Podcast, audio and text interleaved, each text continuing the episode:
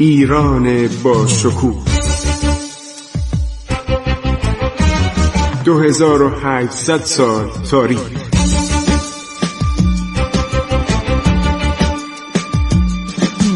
عبور از تاریخ.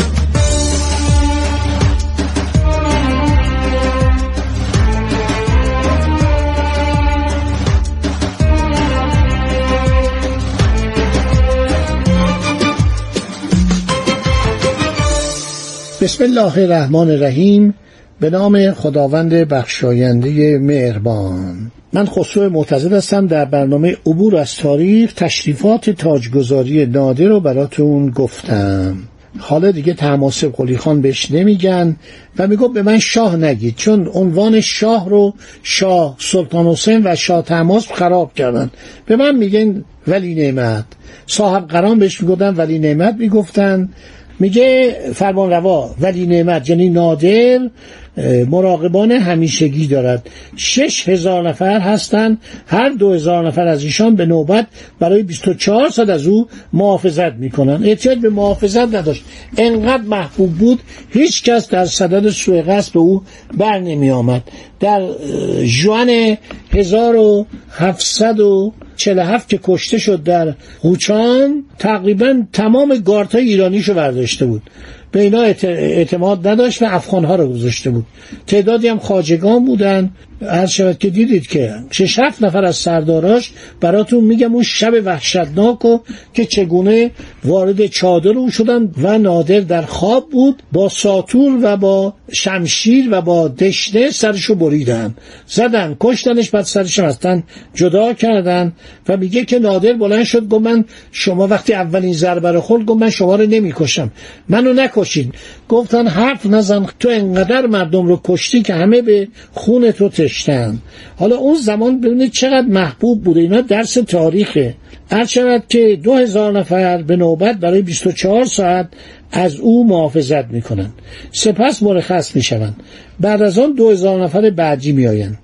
آنها برای 24 ساعت تمام شبان روز از او محافظت می‌کنند. سپس دو هزار نفر بعدی که خود را تحویل می‌گیرند. شش هزار نفر در سه شبانه روز از او مراقبت می‌کنند. آنها نزدیک محل اقامت ولی نعمت به مسافت یک سنگانداز هستند. هر ده مرد همراه با اونباشی اونباشی یعنی در جدار در یک کلبه قرار دارند پنج نفر از ایشان میخوابند در حالی که پنج نفر دیگر در اطراف کلبهشان گشت می‌زنند خیلی مواقع ولی نعمت سرزده میآید ایشان را بازرسی می‌کنند اگر دریابد که همه ده نفر در چادر در خواب هستند به اعدامشان فرمان می‌دهد. بنابراین آنها همیشه با ترس و لرز زیادی زندگی می‌کنند. ترس از دست دادن جانشان.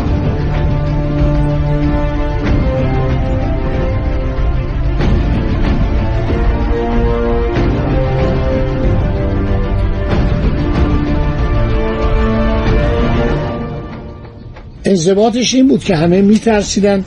گفتم توی یکی از برنامه که وقتی میره عرض شود که در خراسان ده هزار سرباز که میان گشته و تشته نمیمونن. کاروان سراچی میگه بهشون میگه علازت گفتن که تشریف بیایید بالاتر.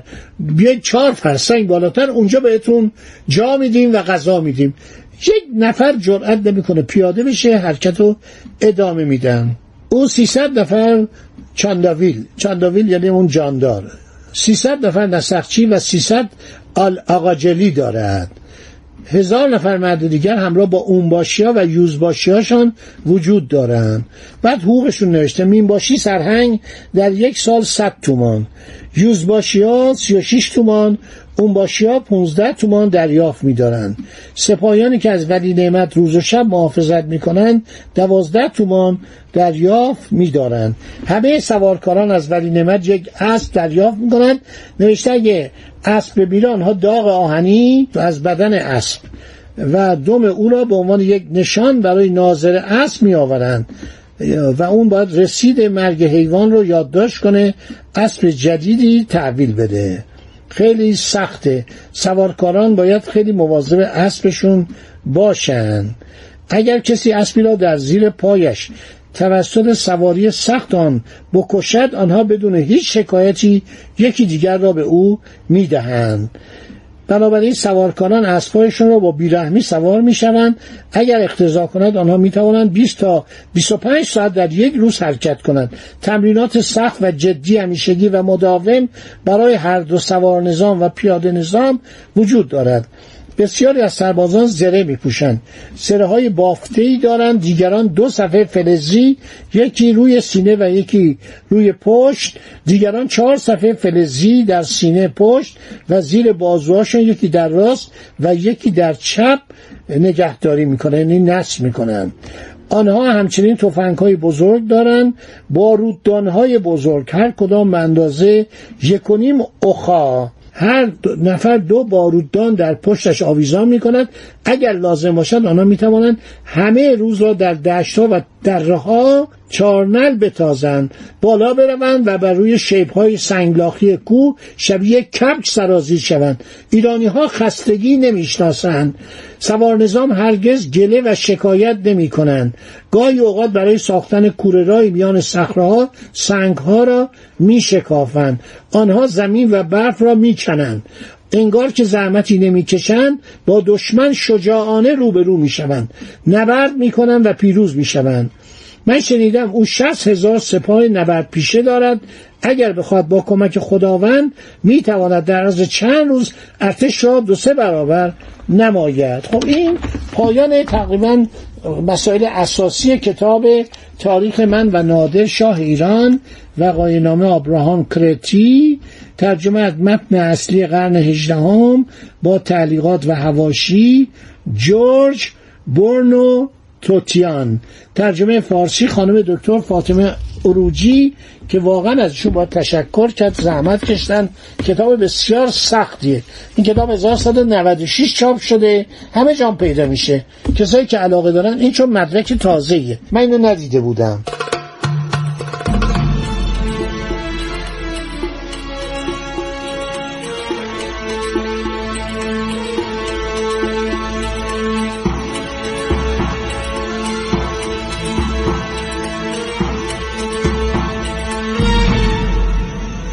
ولی متاسفانه نادر به علت اینکه شاید خیلی بر ایرانیا سخت گرفت. چاپلوسی و تملق او رو منحرف کرد.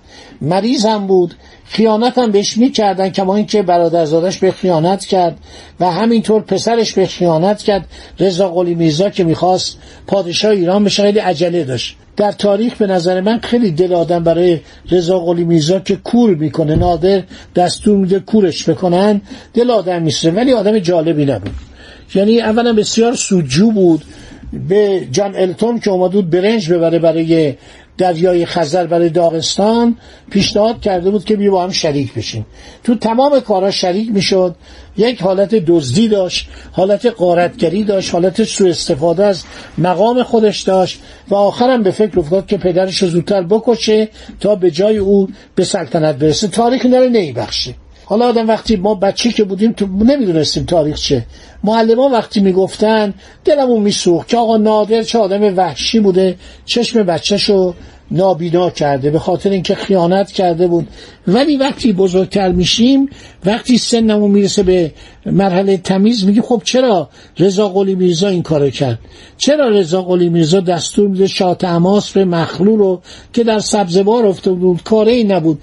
پسرش هم که بچه بود یه بچه هشت ساله نمی‌دونم هفت ساله. دستور میده بکشن خفه کنن.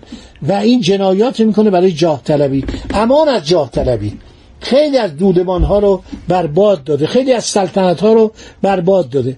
آدم وقتی تاریخ می‌خونه باید تعمق کنه. آیا همین که مثلا چند سال گذشت آدم فراموش کنه؟ اینا که میگه من وفادار به تاریخم سادی لوحی رو نمیپذیرم. اینا تو تاریخ محالی نداره جایی نداره مجالی نداره تو تاریخ. تاریخ سند و مدرک و نوشته است. شما ببینید من چند برنامه درباره کاتالیکوس ابراهام کرتی صحبت کردم چرا؟ برای اینکه شاهده.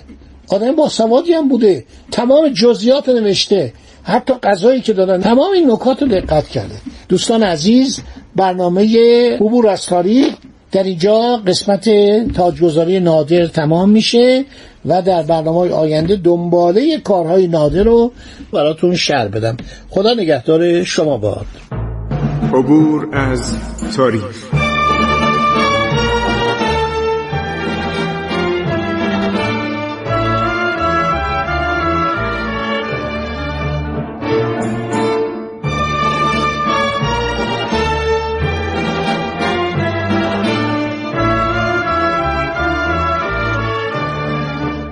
ایران با شکوه.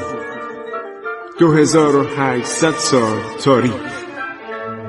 سرگذشت ایران ما به روایت خسرو معتزد.